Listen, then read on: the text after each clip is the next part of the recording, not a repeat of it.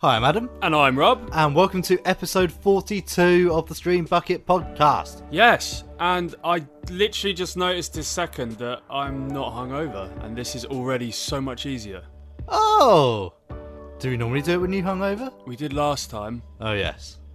and then the night shifts and stuff. It's always a struggle, but my brain seems to be working at least 30% more efficiently. Oh! Alcohol is bad? Uh, alcohol's not bad, it's the hangover that's bad. yeah. And it's people, uh, you're bad at it. And I'm, I've managed to get around it most times. But when you're stuck in the hangover and you can't get rid of it, No, it's just there. Last week I had it, but normally I'm alright. But you're, it's funny. Just the doors are closed after drinking in this flat. oh, everyone's dead. Okay, okay. I have to exist. I have to have people bring food to me twice if possible, and that's where I'll stay. But now I'm healthy. It's good. We are good to go for a very good episode. Yay! Woo! Yes. Fantastic. There's a lot to talk about as well. There's lots of stuff going on. I don't know whether it's just being focused on reading more, This- looking around more. This week, everything's come up. Not only is there stuff on our end to talk about, like Fortnite Schmortnight was the easiest thing ever for the first time in ages. The last couple of weeks, I've been. Oh, that's got cancelled. Right. Oh, that's got cancelled. oh, oh, that's got cancelled. Yeah. So, yeah, good What- things are happening. I, it, it's almost it does feel like there's more news. I'm seeing more stuff, more stuff that I'm going ooh or ah no no, which you'll will come up later, I believe. But yeah, so we've got a jam-packed episode, as they say, oh, on the Screen Bucket episode. Um, but first of all, what have you been doing, Robert, in the last two weeks since we heard from you? In the last two weeks, uh, well, we had. Well, well, we had a premiere. Oh, The premiere, the Quackers premiere. the thing we've been talking about since day one. We've done it. It's Yes. done. Was it day one? Maybe day four. Yeah. Maybe week five. It was close, close to it though, wasn't it? Yes, yes, yes. Uh, but yes, we'll talk more on that yeah. later. But yes, the premiere very exciting. I'm sure a lot of our listeners probably were there anyway. Yes. So thank you so much for those who came. Uh, for those who didn't, how dare you. Anyway, we we don't talk about that. Yes, yes, yes. What have you been doing? What have I been doing? Um, I had um, I've been knife throwing with Josh. I engaged Oh, yeah. in Mulan karaoke. Um, we had I had an argument with his clown doll. Um, this is why this is why drinking is, is fan, not drinking is fantastic. As we said, we might some of you might have heard in the night shift last weekend. We drank lots and lots of White Russians all day, and Yes. by the end of the evening, I was sat on the floor in our hallway. Josh was drawing some sort of satanic ring around me to protect me. it was a protection spell. okay, it was a protection spell to protect me from his clown, which had threatened to cut off my genitals. And he had written all these weird pagan symbols on my door. I threw the clown out the back door because I was sick of him. This was uh, described in detail on our Screen Bucket Night Shift, our Patreon exclusive podcast. Yeah.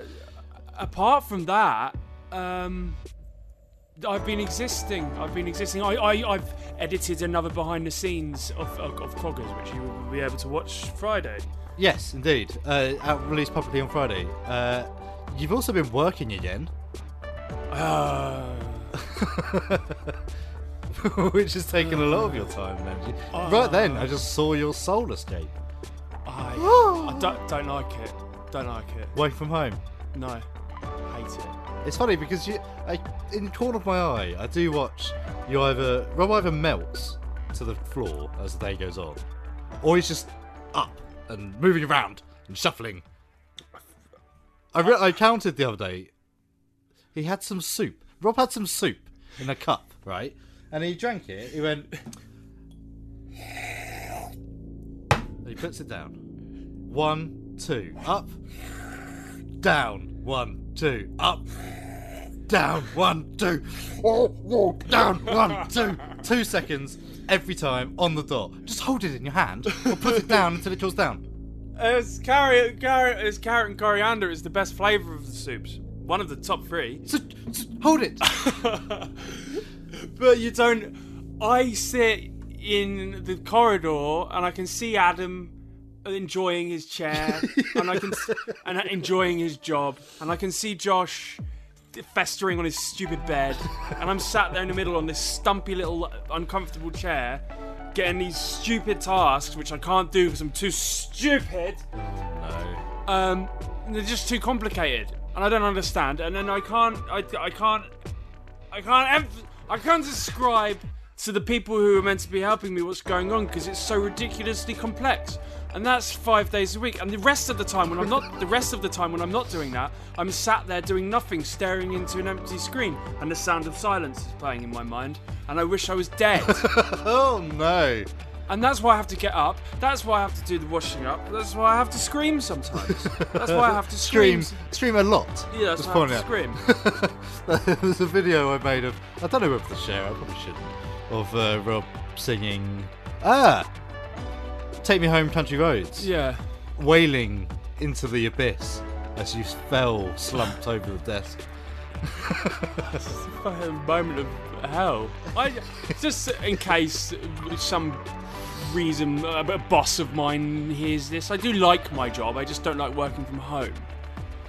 Yeah, I think. Do you know what though? I think a lot of people have that. Yeah, I think a lot of people struggle with it. yeah. My I can't, you know, and, and just to emphasise, I'm not complaining. I know I'm very lucky to have a job, and I know some people have lost their jobs. Just, Well, to get, just to get that out of the way, I'm very happy and grateful. But it sucks. yeah, yeah. Oh well. Hmm. Only another three years. Yeah, three years. I think that's when the Olympics isn't even happening next year now. So Uh-huh, oh, Yeah. uh-huh. Still, there's lots to watch and do and read and write and be creative and all that good stuff. yeah, What have I been doing? Yeah, what have you did? They do be, have done one thing embarrassing, please. Just, Work, working on a project, but not much. Oh my god. See, it's, it is it is getting to. uh, the thing I like the most about uh, our little flat thing at the moment we've got a little show and tell thing going on where we'll go to a, a shop and we'll bring back a food none of us have cooked before. Oh yeah, that's that's happening. You brought chorizo back into the party. I brought black pudding back into the party, and it's now like, ooh, what's what is it gonna be next time? We love cylinders We love We love long, round, We do. cheap cylinders of meat. Yeah, we do. We do. We also love spinach. Yes. Anyway, that's definitely a time to move on to the next segment. I've mentioned our favourite bag of salad. Uh, God. Hmm. I'm still waiting for my Easter egg, by the way. oh, shut the. F- I'll get you your damn Easter egg, alright? Well, I'm come on now, I'm in, I'm in lockdown. I can't go to the shop because we've got to defrost the freezer today. This is turning into a, a horrible three-way Oh, God. marriage. It's a domestic. Ah, let's move on. They came to party. Get away from me, Ray. They came from outer space. but for these unhappy campers, Just put this thing on. things are about to get slimy. If you go down to the woods today, you'd better keep an eye out for. Quackers! They're mean, they're insane, and they're everywhere. And they've got an appetite for naughty campers. Starring Jodie Bennett, Bailey Pilbeam, Isabel Allbutt, and Blake Aiden. Quackers! They're everywhere. We are not going back in that tent.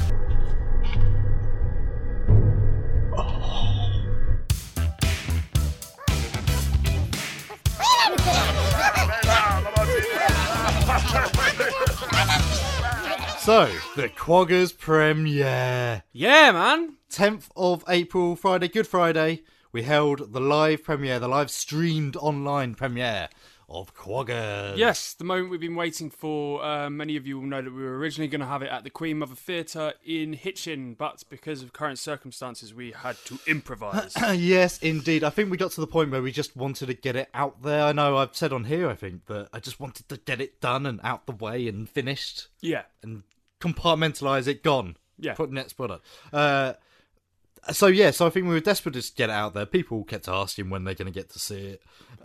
Uh, yeah, just, okay, fine. Fine. We'll work it out. Um, so I had this idea of doing a live stream uh, that we can still charge for because we still need to pay off some expenses. Um, very hard to find. yeah. I thought it would be like Suspiciously hard to find. a one-stop place and done, and you know you had to do a bit of rummaging. Oh, so live streaming's been a thing for ages, but and but most of the live streaming things seem to be like on a tip based thing. So uh, Twitch, you know Twitch, Yeah, they operate where it's free, but people can you can subscribe to people and they get money or or donate bits to them and stuff like that. There's no like pay per view, as far as I could tell. It's really weird. I'd like dedicated websites have to do it. So eventually, I found a like business conferencing website, which sort of links to YouTube. It's very fiddly. I didn't like it, but I, now I know, which is quite cool. Um, so we use Clang. Clang. It sounds like Kang and Kodos's weird cousin. Yes, it sounds like Lord Emperor Clang. Of the Galarian Milky Galaxy. Uh, so using that, so you you pay to get access to the event on Clang, and the event on Clang was embedded from YouTube. yeah, Ugh. mental. So there's lots of fiddly things. I spent basically all day on Good Friday setting it up. It was mad. You did very, very, very, very well, mate. Because um, I mean, Josh was just yelling obscenities and madness from his room, and I was pacing around like, "Oh my god, oh my god, we're going live in one hour," and you were like, "Why has that stopped working? Where's this gone? Why is this screen playing up?" And there was just one thing after the other of what the hell is going on with this thing. But you got there. Streaming is a is it's like a it's like you need to be praying and whispering things to the god of stream. It's like that kind of thing where you go, right, that goes in there. Why is it not working? Right. Ah, why aren't you working then? why? Please, goddess stream, do me the honor of allowing it to work. Oh, it worked. Yeah, it's one it's one thing when like I don't know you're you wanting to get something ready on time, but with this people would pay money, and we're like, oh my god, what if it gets delayed? Well, I- like in my head, I was thinking, what if it doesn't work? When people have paid to to see it, Yes. but it, but, but it was fine. It was fine. I mean, went that well. was the most nerve wracking thing. But we got it. We got it there on time. We'd uh, set ourselves up with wearing suits with bow ties. yeah. Cheers, Dad, for dropping the bow ties round. And cheers, Dr. Cowan, for telling us we were wearing them wrong. Yeah, cheers, Alex. Uh, so we had the stream set up. We we made some uh, made some quick videos and stuff to have us in between these shots. So you made some, you took some clips from the behind the scenes, so we could have cut to an actor talking about what their experience was on set. It was great. So we played the film out, got some awesome feedback. Uh, we were doing a hashtag thing on on Instagram and Twitter, so people could send in questions. So many questions. Loads, Crazy All the questions. We had loads of positive feedback, but then loads of positive uh, questions as well. A lot of repeats. I think most of the questions were, "Where did you get the idea for the monsters?" Or Yes. "The monsters are so cute. Can I have one?" That we Oh, had yeah. got multiple ones of those. Yeah, we did, and there was like stuff like how hard it was, and what was our easiest experience, what was our best experience with it, and it was good to kind of on the spot.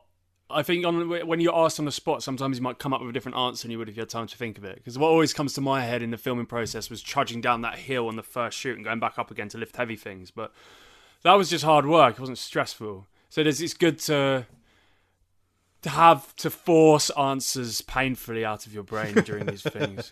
Yes, indeed. We had some. Um, we had lots of families watching it. Yeah, we did. Notice There was lots of people watching it with their mum and dad. And like, oh, what? Why?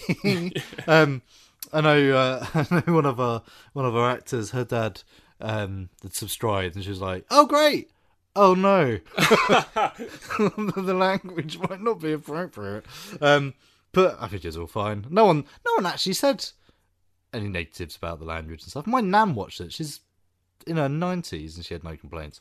I mean, you have to think of Brett's little monologue, which is um, quite graphically um, illustrative. visual- yes. visual, um, so yeah, no, I'm very glad that she didn't have an issue with that. That shows she's um, made of strong stuff. She loved it. If you do want to pick up the film, you can. If you go to holidalemedia.vhx.tv, you can rent or buy the actual thing.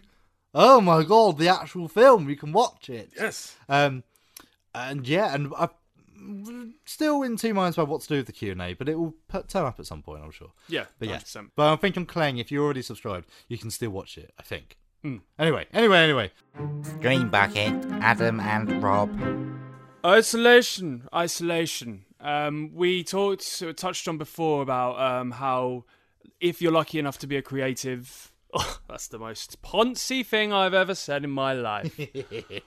if you're lucky enough to be a creative like us, um, you can do creative things to stay um, sane. Yes. Yeah, um, and those things can be anything from writing to recording things to playing an instrument to filmmaking. Yes, and filmmaking is. I mean, that's obviously what we're about. Yeah. As we always talk about how to do it, script writing and stuff. With the quarantine, there seems to be like a renaissance of things. Everyone's very aware that everyone's stuck in one place. Everyone's bored. Everyone's sort of quietly getting on, and so there's been this explosion of free film festivals. Yep. Or famous people asking, "Go make a film. Use your phone. You don't need any gear." Um, Roger Corman, the the mega famous uh, Hollywood producer who did all the trashy and silly films, he's asked for a uh, entries to the Corman Quarantine Film Festival. Uh, rules being: use your phone, no lights, no gear, do it in two weeks. Stay You- completely indoors, isn't in it? your house, yep, using just your family. Um, that's pretty cool. We got two weeks. You got one week from the time this podcast goes out, so you've still got time. Look it up, Corman Challenge. Uh, we've got the Mandy, which is what we use for casting. Uh, they've got a uh, Mandy uh, Mandy Home Movie Fest. We can win five hundred dollars for using your phone to make a film again. Corona Short Film Festival. There's so much on Film Freeway, which is a film competition website. There's a whole segment of free festivals dedicated to this. Uh, things like, uh, just find it now, at home movie contest, stay at home, coronavirus emergency film festival, Corona short film festival. All around the world, people are launching these things. So if you are feeling the need to create something, this is the time to do it. It's perfect because a you're gonna, you know, get film experts to be looking at your film, and b it's never been easier. You are you. Everyone else has the same limitations as you do. Like we can't use our gear. We we are reduced back down to our phones and our lamps. And yeah, it's great. Everyone can get involved. It's a level playing field. You, Exactly Suddenly that. you don't have a 4K red camera and black magic thing, whatever. You've just got your iPhone Yeah. or your Android. Although I think the Google one's pretty good. The camera quality is pretty Oh. good. God damn it! But still, this is time to do it. Look it up. If you are feeling the itch to do something fun, or if you've got kids who want to do something fun, make a ruddy film. Yep. It could be stop motion even. You could play, get the Lego out, make something interesting. This is time to do it. What else have you got to do? Yeah. Honest, I mean honestly. Uh, uh, uh, we can do, read a book. And here's the cool thing. Why don't we, Screen Bucket, run a film competition? Uh, yes, that's a fantastic idea. A quarantine Screen Bucket Film Festival. yeah, that's a brilliant idea. That'll keep all of our lovely fans occupied. Yeah. So here's the thing. So we'll, what should we say? One minute, two minutes. Two, one to two minutes, Okay. Just say max two minutes. maximum two minutes. Yeah, max two minutes. Filmed on your phone. Uh, can be about anything. Can be comedy, horror, suspense, Romance. documentary, Yeah. erotica. Ooh, especially erotica. Maybe well, okay, maybe not. Stop motion. Anything you want. Softcore erotica. Okay, just the just the story. Yes, just Yeah. the story of the erotica. I cannot afford to fix the sink. Oh, then you must come to my sink fixing shop where I was. There. Anyway, so yes, we'll uh, we'll launch some details on Twitter. So do follow us at Screen underscore Bucket, and uh, on the day of the release of the podcast, we'll be announcing the details and we'll iron that all out. Yeah. Brilliant. Okay. do it. Cool. Uh, you'll have two weeks. Yep. Um, there'll be a a prize. There'll be a prize. There'll be a We'll- prize. we'll out make a prize. There'll be a there'll be a fantastic prize. We'll get Josh to make it. Yes. We'll make him make a prize. A t- the first Holodale prize ever. It'll be worth millions in the future. 20 minutes in a cupboard with Josh. Not after last time. Adam's Film Reviews. Extraordinary 2019. Why don't we see ghosts every day? Leave me alone. Most hauntings are so small, they go unnoticed. Hi, this is Rose's driving school. Maybe you could have a chat with my daughter just to find out what's up with her. My name is Martin. Oh, Jesus, Mary and Joseph. Martin, she's floating. She's floating, Martin. I know. What is evil?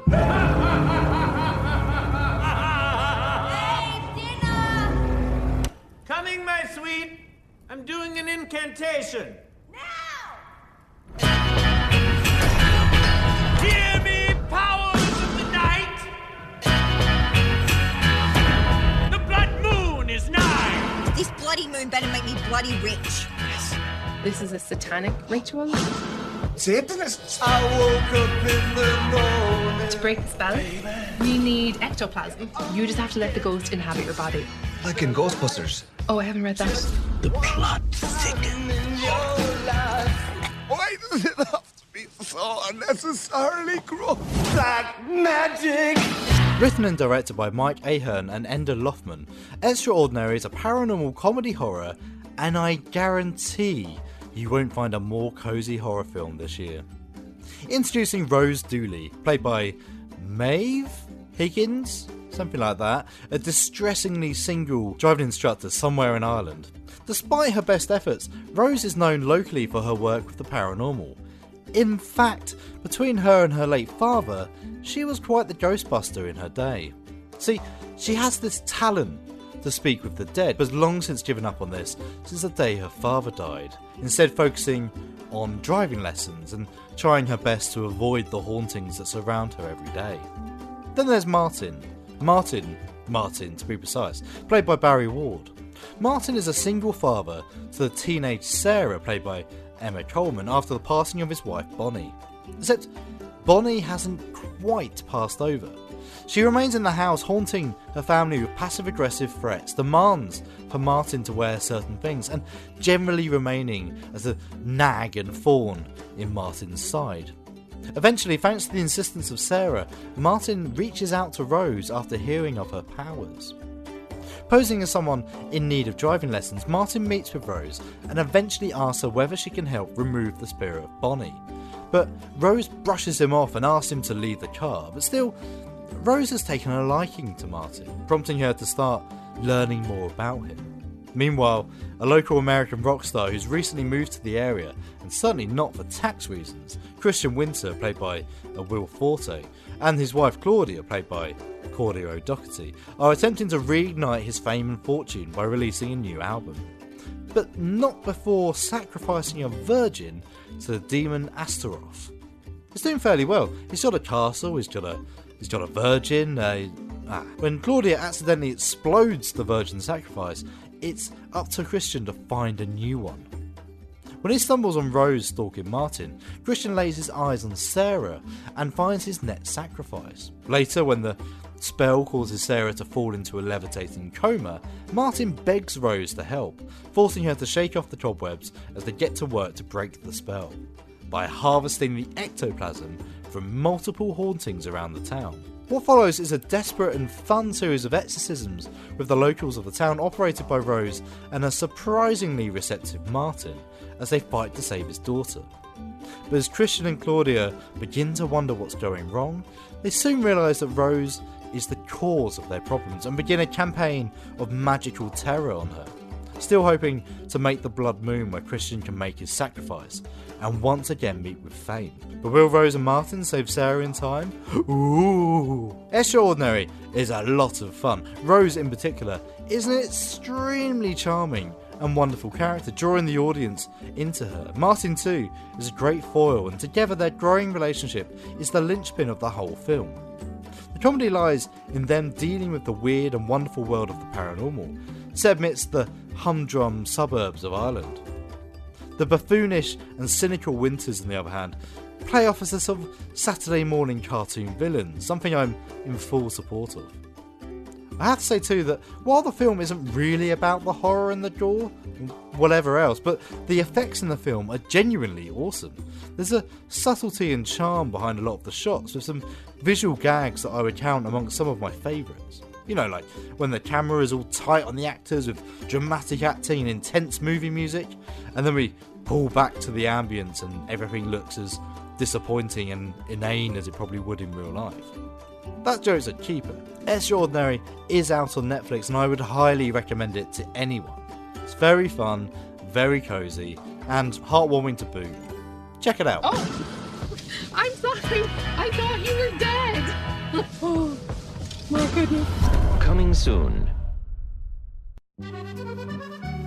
Oh, mademoiselle, would you like to have a film discussion? Oh, yes, monsieur. I'd love to have an in depth film discussion with you, like I do on Screen Bucket. You are listening to the sound of a completely new screen experience. A startling new kind of excitement.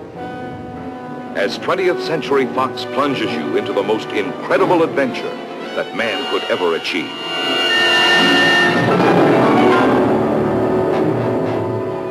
Make a motion picture that crosses a new frontier may seem impossible today. Outer space, the depths of the sea, the bowels of the earth, the past, the future, all have been subjects for the camera.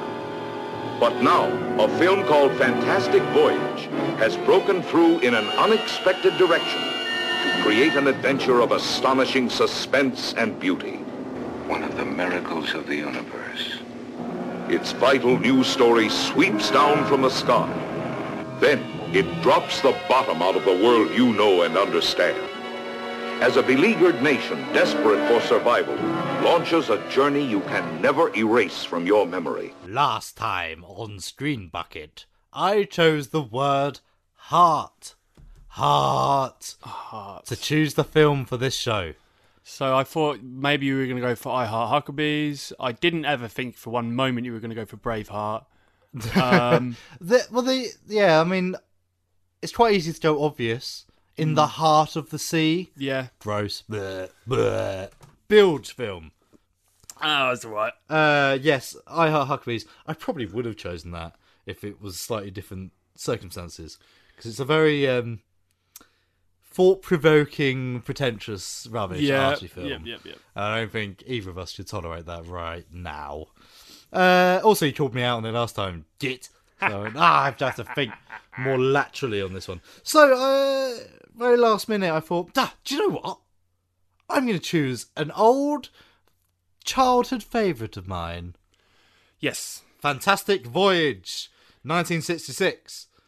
They- So, so I, I remember it being on the TV a lot as a child, and we were talking about this about these weird '60s films which were always on like BBC Two and stuff. Yeah. in, like, in the in the mid '90s. I feel like in the 90s, early 90s especially, like, there just wasn't any new stuff. no, Because my knowledge of TV, well, as a kid, is all 60s stuff. yeah, same here. Yeah, The Avengers, Swiss Family Robinson was always on. yeah, yeah, Lost in Space, Yeah. all of that stuff. Um, but yes, Fantastic Voyage. This is uh, this is a film that's been parodied to death. I think every, certainly every sci-fi uh, If you yeah, show has done it. every sci-fi show has done it. If you're making a cartoon that can have sci-fi elements, it's going in there. Yep. So Futurama, Simpsons, Simpsons, uh, Archer. yeah. There were more. There were yeah, there were. I can't think of tons- any more. Yeah, there were tons more. There But there more. are loads more. So this is the story of. Uh, well, It's so do you want to break it down for us? So Stephen Boyd plays Grant, right? Right. Grant is bloke, and he's He is bloke. Yes. and he's taken a doctor He's taken a Doctor Man off a plane, and this Doctor Man has important knowledge. And all of like straight away, we're made aware of a, of a good side and a bad side. And bear in mind, this is the late '60s, so there's going to be Cold War stuff going on. 19- Very heavily Cold War stuff, yes. yeah. Um, so, scientist Dr. Jan Benes, played by Jean Delval, um, he's figured out how to make uh, something work. He's a science man. He's got very important information, right? And then, uh, so he gets off the plane. Uh, they, they're taking him away safely, and then there's a big shootout and a car crash. They've been ambushed. Yes. And he's The bad- baddies have caught him. the baddies have caught him. He's heavily injured in the process. Eventually, he's taken back to the base of the goodies, and he's in some sort of uh, medi- maybe medically induced coma. He's he's not in a good way. Well, he's got a blood clot in his brain. Yeah. And they need to cure the blood clot. But 60s technology, obviously, can't cure a blood clot in the Can't brain. cure a blood clot, but lasers can. and especially small little lasers Small that t- go into the brain. So they've got this uh, technology designed for monitoring fish, but they've got this submarine called the Proteus uh, that they can shrink down. They can shrink it right down for 60 minutes only before it starts expanding again. Um, so they get a crew together featuring Grant, Mr. Bloke, uh, who's like an agent of some sort. Yeah, he's like an American Roger Moore type man. Yeah, they get him in because he knows the doctor. Yeah. And because he was a frogman, so he can do stuff. We need you for security purposes, Mr. Grant. They know they failed to kill Benes. Security thinks they'll try again. First chance they get. They team him up with um, with a pair of doctors, a surgeon and his assistant. Yep. So the surgeon is uh, Doctor Duval, and his assistant Cora, played by Mm. Raquel Welch. Mm. Uh, you've got Doctor Michaels, Donald Pleasence, um, a young Donald Pleasence, So and this is- very creepy. This is around the same time he played Blofeld in um, in James Bond, isn't it? And um, Yes. And he you what else has he been? He's been he was the president in Escape from New York. Oh, he's been in everything. Been in I always think of him as the science, as the uh, Doctor from the Halloween series, of course, Doctor Loomis. But he's Oh. very creepy in in this. He's very creepy. Ah, yes. He reminds me a lot of Ash from Alien. Yeah, yeah, yeah. yeah. Which I wonder if I wonder if there was an influence there because he's very scientific and he's very English, and of course he's got. We find out he's got claustrophobia because he was buried in a bomb in the war.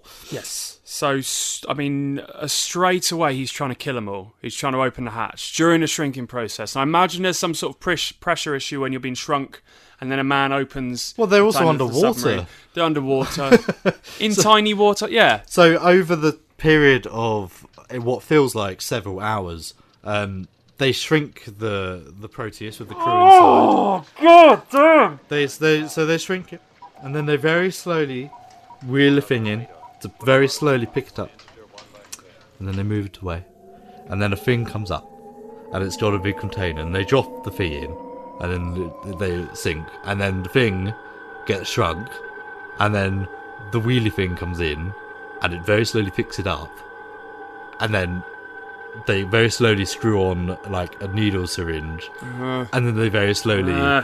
put it in Uh. the, the vein of the man. It goes on for probably half an hour. It's almost satirically slow. It And just takes so. fucking- it just takes such a long time. Just imagine the thing wheeling above.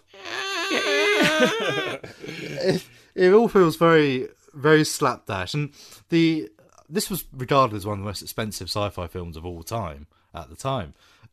But the set's so cheap. There's no flashing lights, and It's a very simple room, which kind of adds to it.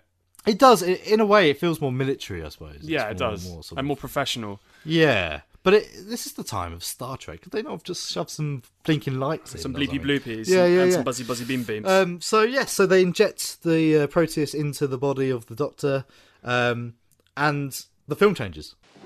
Four men and a beautiful girl. Off on a fantastic voyage, actually entering inside the human body. Exploring an unknown universe, unknown dangers.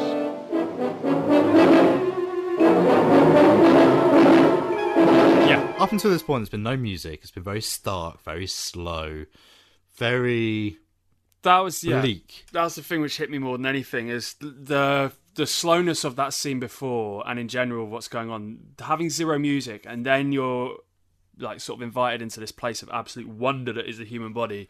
Then you get this mystical, magical music kicking in. Well, they they inject the the Nautilus, the Nautilus. I'm thinking of 2000 Leagues Under the Sea. Uh, the Proteus into the into the vein, and suddenly the silence is replaced by Yeah. like water, and then they're into the vein, and they're surrounded by these holographic blood vessels, sort of Yeah. thing. And then this beautiful, glorious music comes in, and we're on an adventure. Yeah, that's it. It feels very 19th century. It feels very uh, classic sci-fi. It has that um, feeling of yes, we're watching a team. Look at the team. Look at them there working together. They're all different, but they're a team. Yeah, it's got that Jules Verne sort of thing. And then, so they, they're on the way. They've got a plan mapped out, but things go wrong because of the injury. So they end up having to not. They can't go straight into the brain. They have to go down into the heart. The heart. That's why I picked the film. In- Into the heart and then back up again. So and to do that, they have to cause a cardiac arrest. And it's just this, this like. Step by step. Oh no, this has happened. Oh no, this has happened. Oh no. yeah, it's just happened. it's kind of like a bus that keeps breaking down until it gets to the brain. And, we keep cutting from the, the submarine to the command center, and uh, staffed by two military generals who are just straight out of airplane. Yeah, they're amazing. And they got the, the uh, one commander who seems to have scientific knowledge as well. He's very smart. He's got the mathematical genius mind.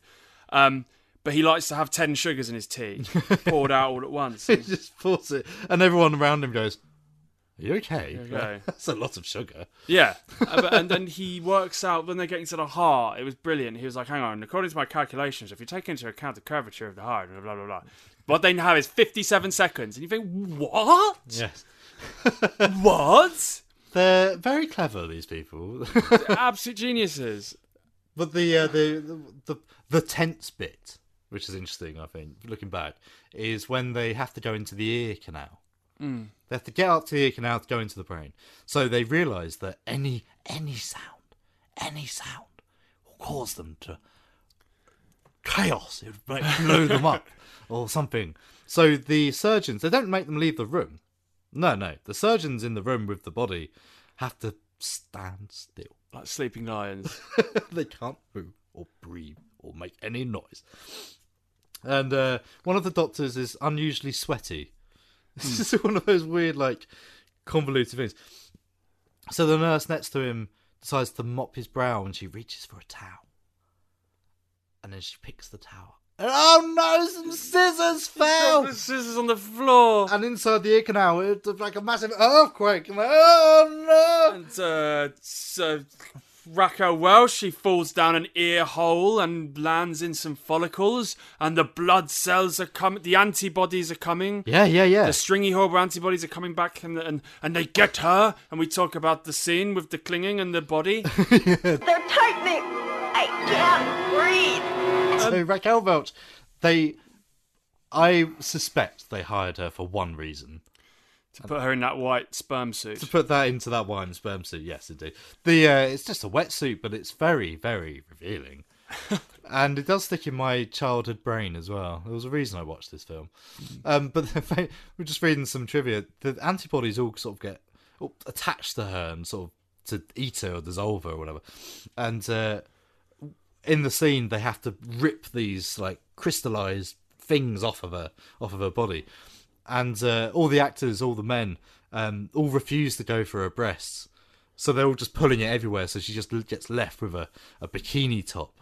So the second take and everyone went for the breasts. It's ridiculous. I just think how many like they making these films just yeah just do something Just i don't know tell, so the director should be saying, right, you go for the neck, you Yes. go for the stomach, and you go for the breast. Which is what they did eventually. But Yeah. Oh my god.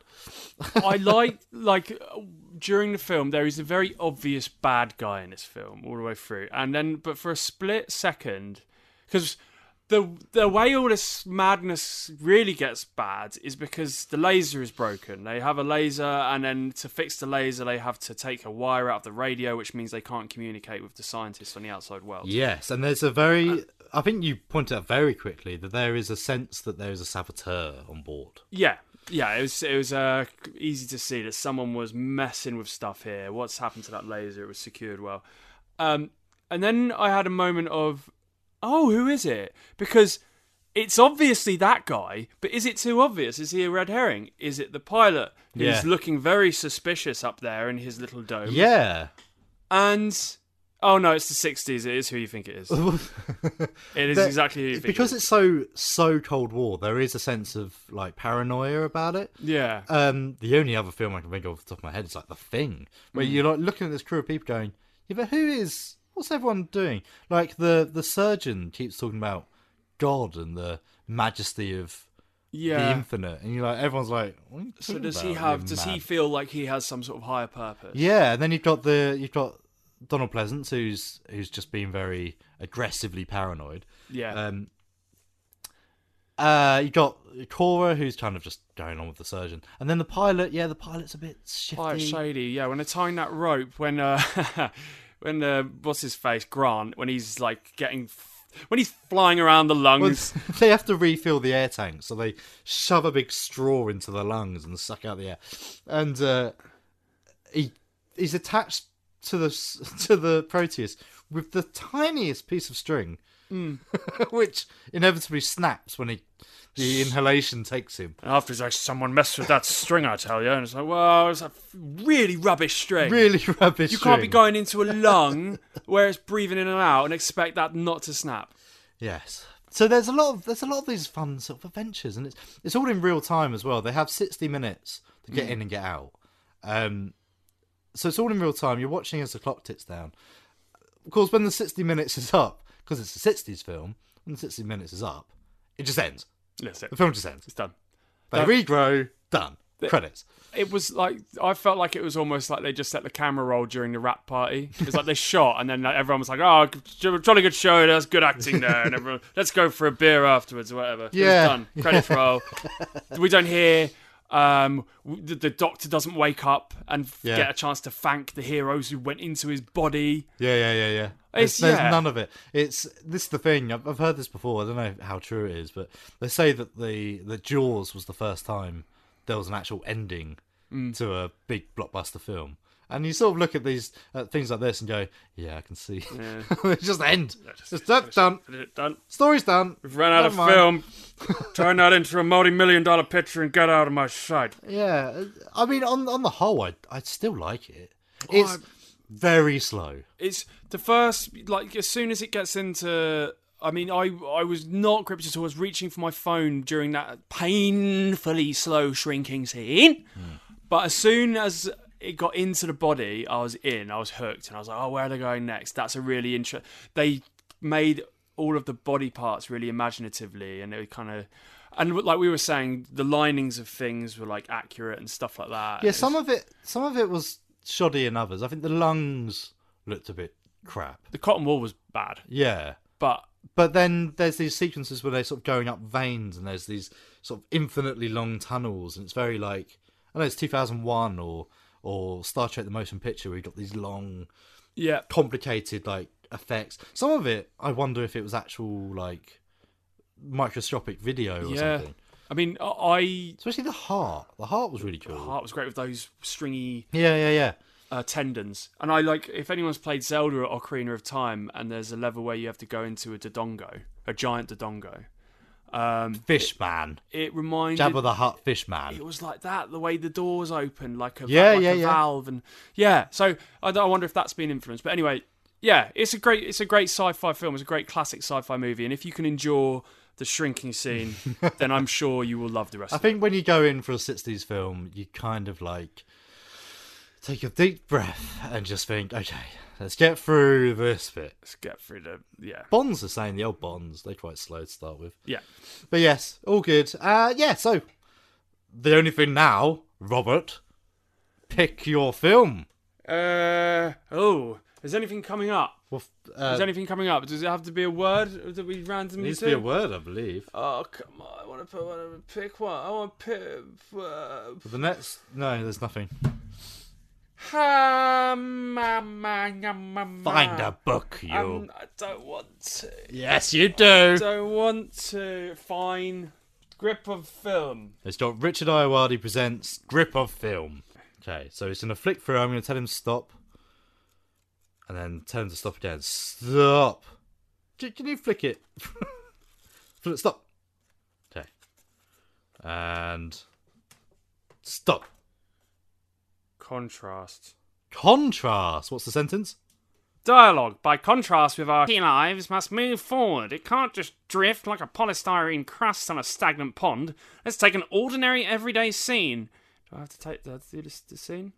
Just do the sentence. Okay, That's it. cool. That was it. Yeah. Okay, contrast. Contrast. Oh, boring. What do you mean boring?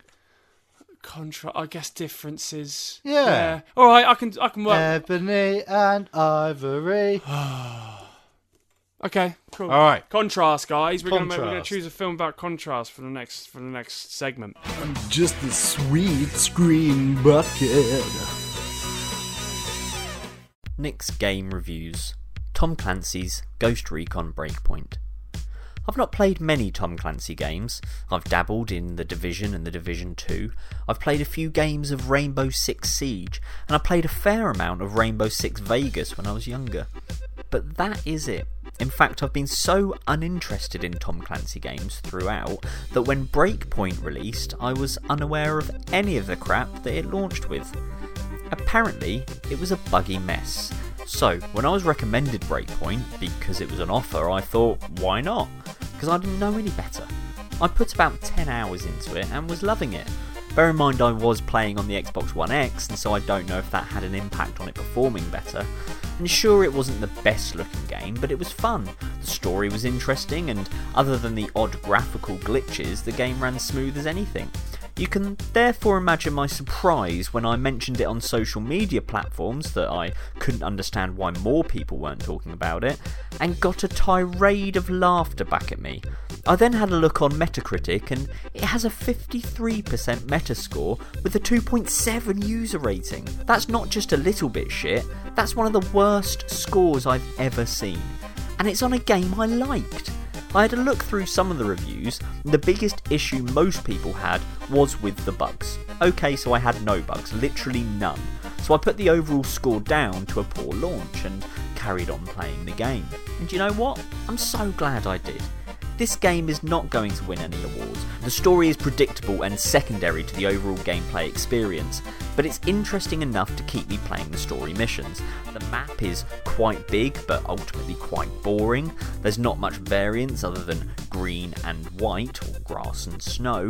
The uniqueness of the weapons are relatively meaningless. As it is a looter shooter, you are getting new weapons every 5 minutes, and so you don't know what you're using from one minute to the next. All sounds a bit rubbish, right? So why did I put 32 hours into it? Why did I complete the whole story? Why did I put so much time into finding bivouacs and weapons blueprints and weapon attachments? Well, because the game is fun. That's right, fun. Remember when games could be fun even if they were a little bit shit?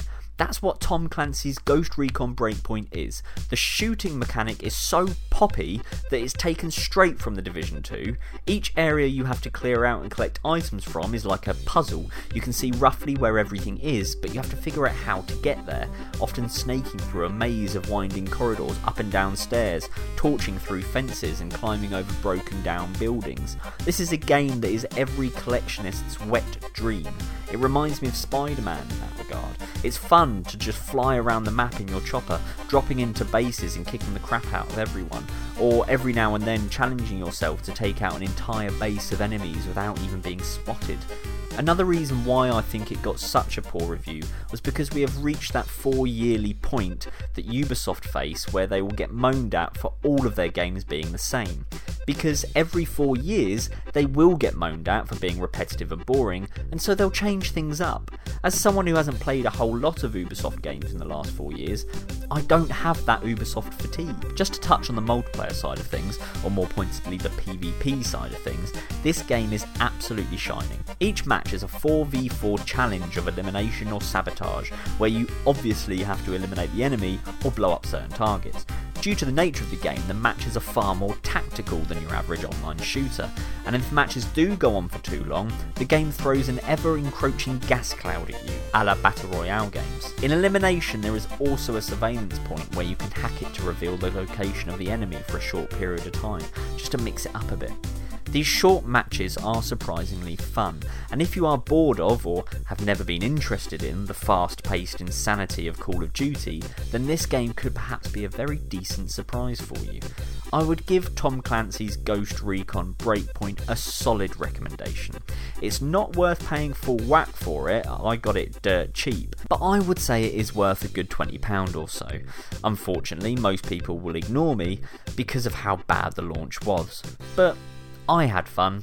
That's all that really matters, right? Uh, we want to do something we don't do often, and we want to plug uh, some YouTubers. Yes, uh, the best YouTubers ever, as far as I can tell. Aunty Donna. Aunty Donna. It's a Australian uh, sketch comedy trio. Yeah. I think there might be a couple more actually. I think there's people There's- who are in the old stuff, but they do YouTube videos, they do podcasts.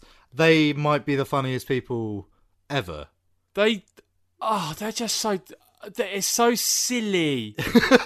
Well, a friend of mine's been telling me about Aunty Donna since I've known him over a year now, and he references things, and I'm like, yeah, yeah, yeah, yeah, whatever.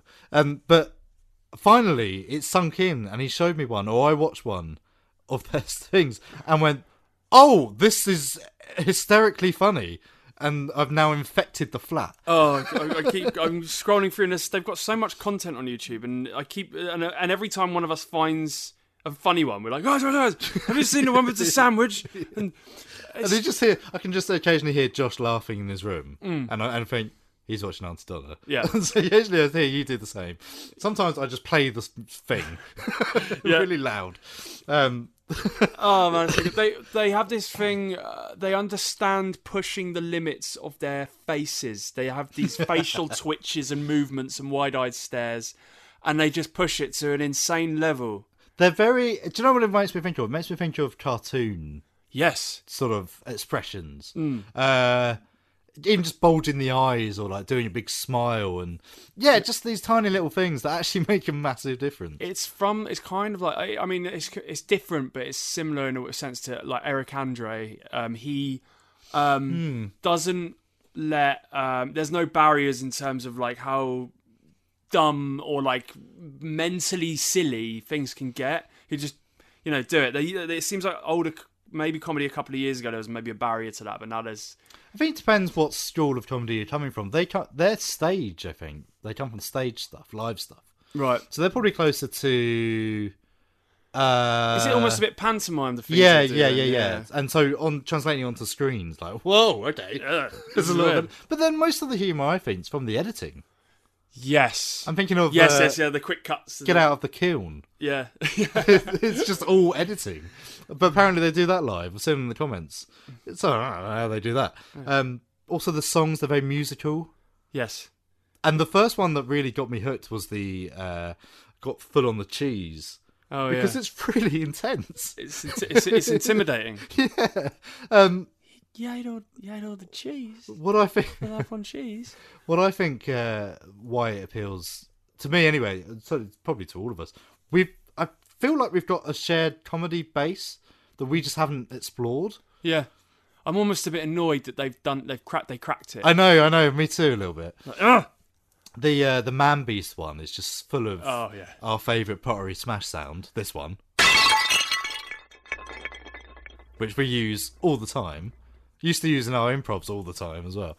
Um, which was a, a hearts back to Wet Hot American Summer Mm. and Red Letter Media, and yeah, this there's just this. I think there's this shared pool. Yeah. and they've gets they've beaten us to it. So uh, we're gonna do it anyway. We're gonna do our thing anyway. But yeah, everyone needs to check out Aunty Donna. Uh, what's a good one to start on?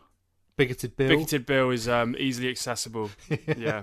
or the cheese one. Cheese one's brilliant. Um, the Thai, um, the Thai one is amazing. Um, Uh, Sammy the Sandwich Boy. I mean, we could just list them. yeah.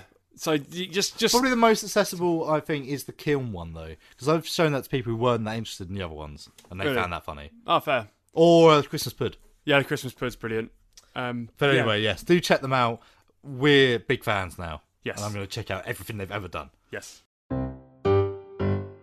Touchy, touchy, touchy, Tim, touchy, Tim, touchy, Tim, touchy, touchy, touchy, Tim, la la la la. Touchy Tim is got long arms and he wears a long house. He picks up M&M's and then he drinks the wine and spills it on Broden Kelly and Mark Bonanno, who is in the Wizards of Oz, and he did a good job. And I wish that I was dead from some sort of happy matter, looking dance and picking up flowers. And Stuart Dolman played policeman for a bit, and we asked Ross Hall, he said he was busy.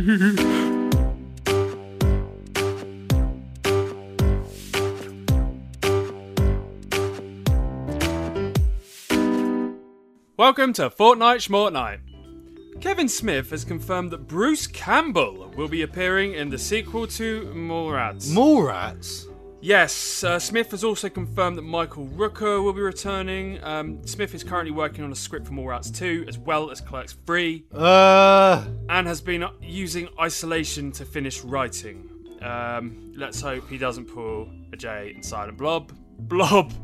And a, a good name for it. And Silent Silent Blob. Blob. His- We should make Jane Silent blog. Yeah. Oh, he'd love that. it, like, I Clerks Two was brilliant. I don't know if you've seen it. Yeah, we watched it together Oh, we did, because didn't I'd heard that it was rubbish.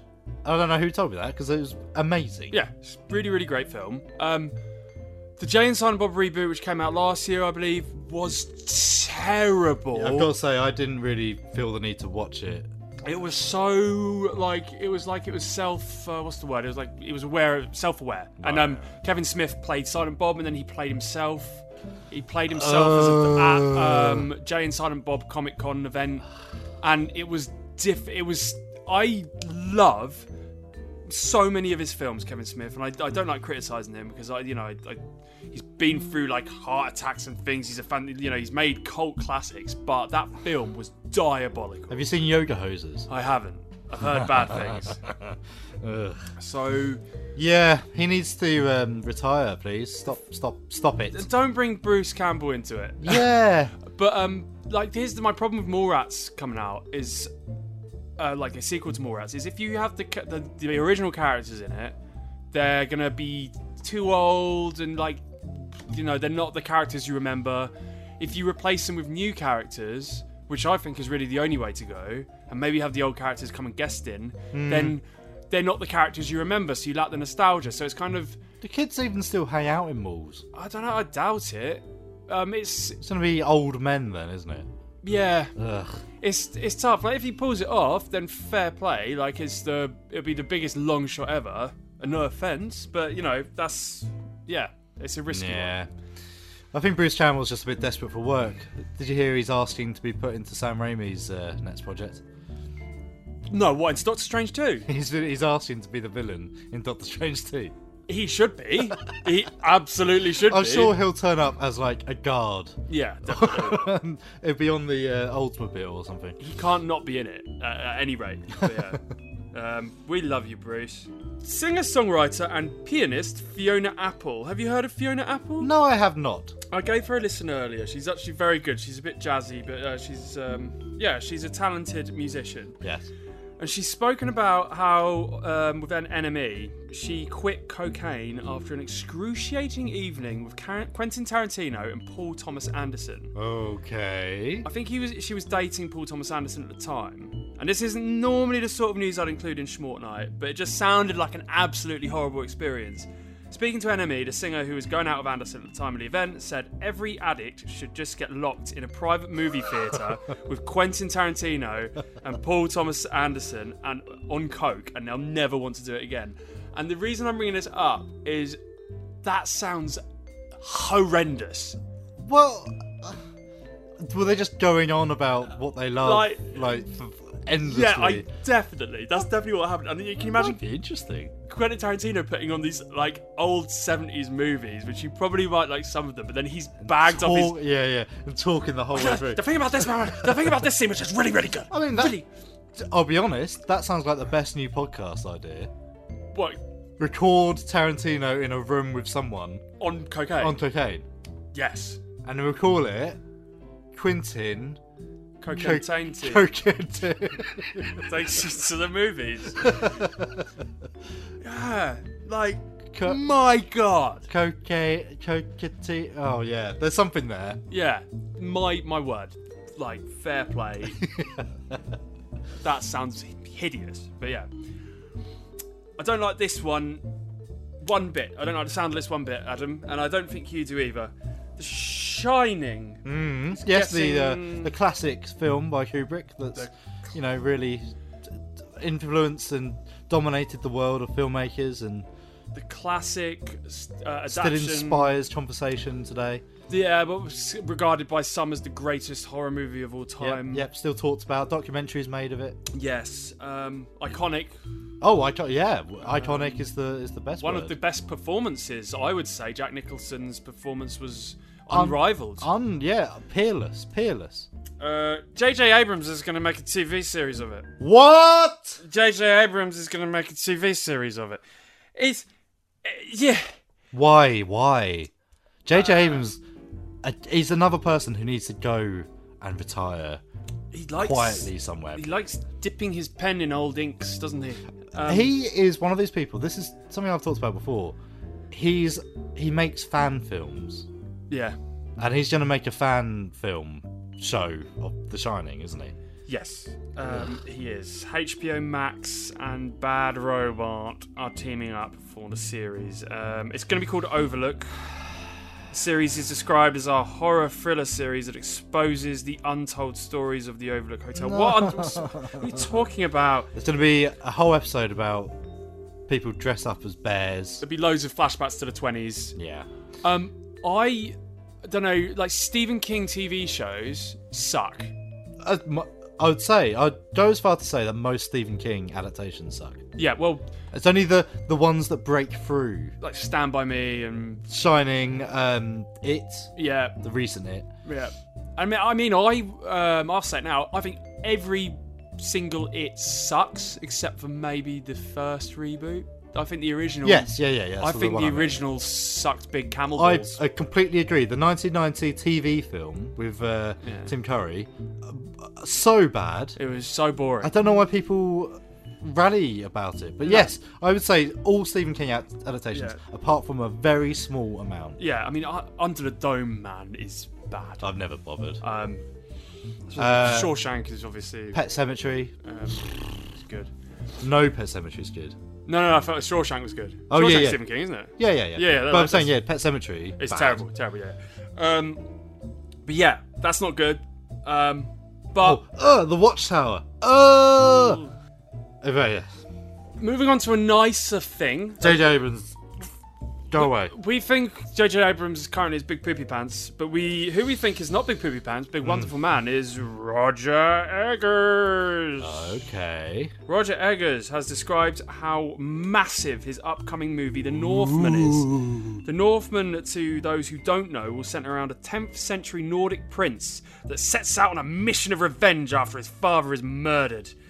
The Lighthouse and the Vivitch director told Collider there's many locations in the film, so we were constantly going on scouts to find places that we've found and building sets there. Mm. We're designing all these worlds and building all these villages. We're making thousands of costumes and props, training the horses, the things they'll need to do.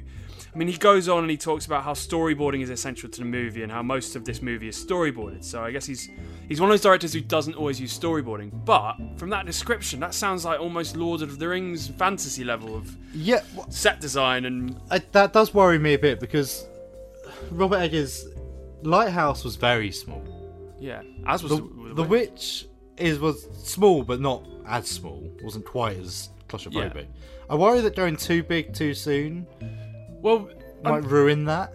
yeah, like the witch. I mean, it was only the only reason the witch really feels bigger is because they went into the woods for a bit. Yeah? Like, that's- It's only because it's about a house. Yeah. and you sort of yeah. but Whereas the lighthouse is a room basically. So this is, I mean, but what makes me think maybe he could do quite well with that is, um, imagine like his standard sort of freaky feelings that he gives you and turning that into desolate plains and Yeah. loneliness and vast emptiness. Maybe he could do. It. My worry with is it's too big. Like uh, Jordan Peele did Get Out, brilliant film. Hmm. Absolutely, possibly one of my favourite.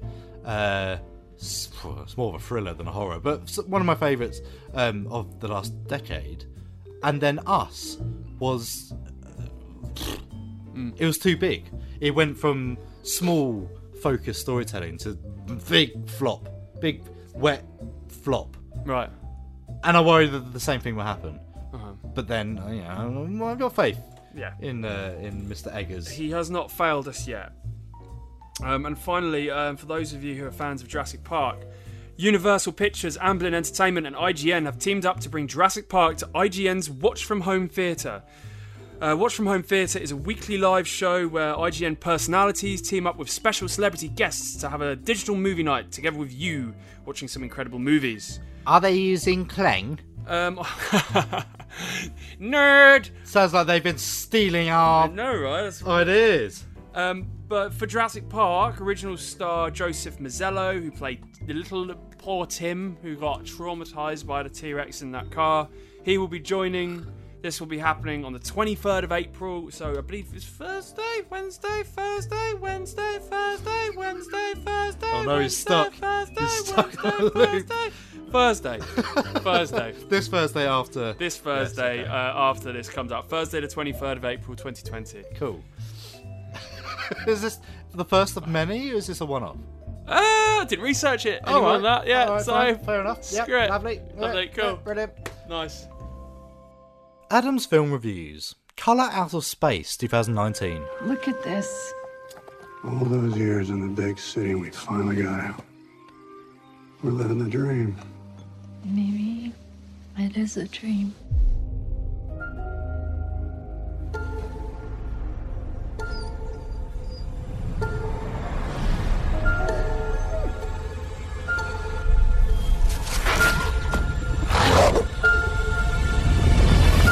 Then everything just blew up.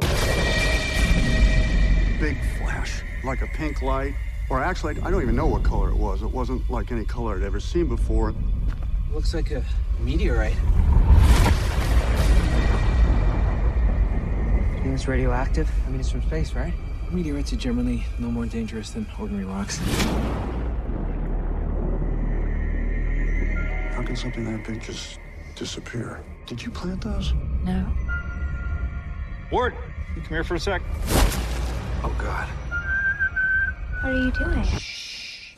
It's talking to me. Who's talking to you? A man in the well. Produced by the company behind the 2018 cult classic Mandy, Colour Out of Space was written and directed by Richard Stanley with a further writing credit for Scarlett Amaris. Adapted from the short story of the same name by H.P. Lovecraft, Colour Out of Space takes an admirable stab at the often overlooked cosmic horror genre, and with future Lovecraftian films in the pipeline, how does this hold up? Somewhere near the fictional city of Arkham, Massachusetts, the Gardner family have moved to the countryside to live a more peaceful life outside the city. Nathan, the family's dad, played by Nicolas Cage, is particularly excited with plans to grow tomatoes and raise alpacas for their milk. Unfortunately, his wife and recent cancer survivor Teresa, played by Joely Richardson, and daughter Lavinia, played by Madeline Arthur, are much less impressed. Lavinia, in somewhere between teenage angst, isolation, and fear for her mother's health, has taken up Wicca, performing spells and rituals to try and protect the family. Sons Benny and Jack, played by Brendan Meyer and Julian Hilliard, respectively, are less frustrated by the move, although both appear to have withdrawn from the family.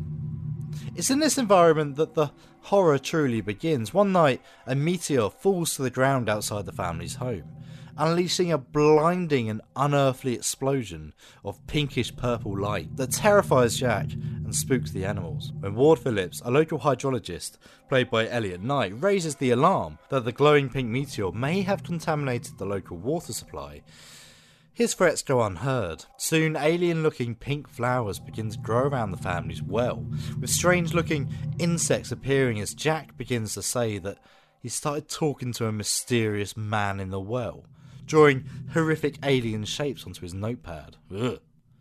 From this point, nothing goes well. Each family member experiences different side effects, with Benny being unable to control the alpacas as Nathan grows increasingly and uncharacteristically enraged with an odd smell. Each night, the colour returns in a bright burst of colour and light, eventually causing the family serious harm. As Nathan's sanity teeters on the edge, the colour remains, twisting and taunting all life around the farm. A long-time H.P. Lovecraft advocate, it's easy to see that this was a passion project by director Richard Stanley. There's love and passion behind every frame of this film, which, combined with the unhinged performance by Nicolas Cage, makes Colour Out of Space a genuinely memorable film, and that's before we discuss the special effects present here. Beautiful shades of light and visual effects make up the bulk of this film, but where physical props and effects do exist, they're simply breathtaking. In a sort of I want to take a shower sort of way, anyway. Colour Out of Space is genuinely unnerving and feels extremely faithful to the world crafted by H.P. Lovecraft, with haunting reminders of humanity's inability to cope with the vastness of space and life that exists beyond our comprehension. There are shades of the familiar here and there, with one sequence very reminiscent of John Carpenter's The Thing, while Cage's performance feels like classic Cage. There's a lot to be said for this film, but like the film itself, the true horror lies in what isn't being said. And for this reason, Colour Out of Space must be seen by anyone brave enough to try it. Also, special shout out must go to Rob, whose reaction to one scene was to scream and gibber and shake in his seat for several minutes. If this isn't good Lovecraft, buy or rent it tonight. You can get it anywhere. It's awesome. It'll blow your mind.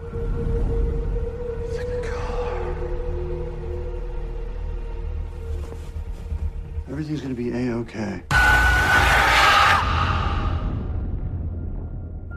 There we go, and that was the show, Robert. That was it, Adam. Cool. So, uh,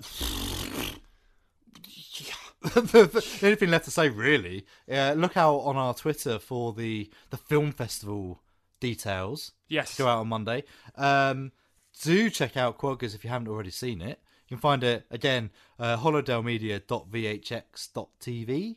Um, you can rent or buy. It's up to you. We've got some behind the scenes videos in there as well. Uh, yeah. Yeah, it's, it's been a wonderful occasion. Um, uh, we hope you're all uh, doing as well as you can, um, being creative, having fun. Um, yeah, and staying yeah. safe. I think that's the key thing. Yeah. And if you're uh, listening to us from America, oh my Sorry. god, what is going on? Stop it. Tell them to Uh, stop it. If you have a mate who's rioting and protesting, tell them naughty. D- yes. Because people people gonna die. yeah. People gonna die because that. Uh, that's the main thing. Like every now and then, oh god, have you seen this? Yeah, have you seen what happened? What's happening in this country? And I'm afraid to say nine times out of ten, it's that one to the left of us.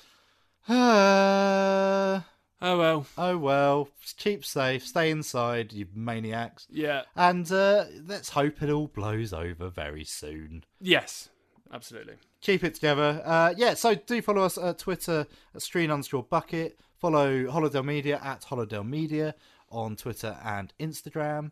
Uh, check us out on Patreon, patreon.com slash Holodell Media. Oh, sorry, Spreadshirt as well. Spreadshirt.com slash Holodell Media. Just go to all of our things, buy our shirts, give us money. It all goes back into our projects. In fact, just go to www.holodellmedia.co.uk. Everything's there. Yes. Everything is there. Everything's there. I don't think everyone knows that we've got that website. So go there, have a look around, see what you like, and, and just keep going, really. Yeah, Cool. Okay, well, yes. Uh, have a good one, and we'll see you in a fortnight. See you in a fortnight. Bye.